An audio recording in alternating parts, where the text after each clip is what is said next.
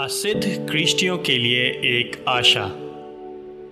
क्योंकि उसने एक ही बलिदान के द्वारा उनको जो पवित्र किए जाते हैं, सदा के लिए सिद्ध कर दिया है।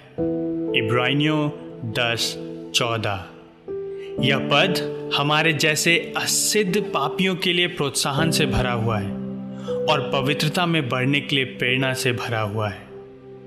इसका अर्थ यह है कि आपके पास यह निश्चयता हो सकती है कि आप स्वर्ग में विराजमान अपने पिता की दृष्टि में सिद्ध और पूर्ण हो चुके हैं।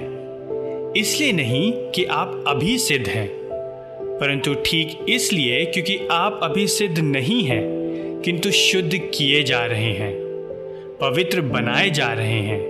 अर्थात परमेश्वर की प्रतिज्ञाओं में विश्वास के द्वारा आप अपने दीर्घ काल से बनी हुई असिद्धता से दूर होते हुए और अधिक पवित्रता की ओर बढ़ रहे हैं।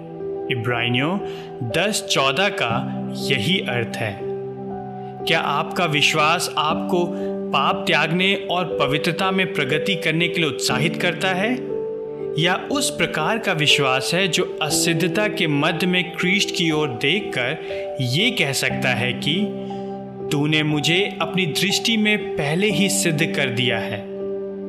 यह विश्वास कहता है, क्रिस्ट, आज मैंने पाप किया है, परंतु मैं अपने पाप से घृणा करता हूँ, क्योंकि तूने मेरे हृदय पर व्यवस्था लिखी है, और मैं उसको मानने की लालसा करता हूँ। और जो आपकी दृष्टि में प्रिय है, उसके अनुसार आप मुझमें कार्य करते हैं। इब्रानियों तेरह इक्कीस।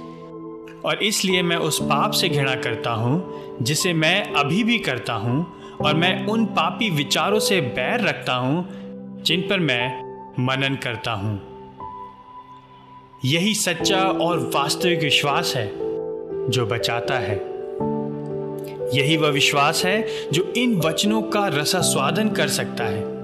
क्योंकि उसने एक ही बलिदान के द्वारा उनको जो पवित्र किए जाते हैं, सदा के लिए सिद्ध कर दिया है। ये बलवान व्यक्ति की डींग नहीं है, ये एक निर्बल की पुकार है, जिसे उद्धारकर्ता की आवश्यकता है। मैं आपको आमंत्रित करता हूँ, मैं आपसे आग्रह करता हूँ कि इस प्रकार से क्रीज पर भरोसा करने के लिए अपने आप को पर्याप्त रूप से दीन करें।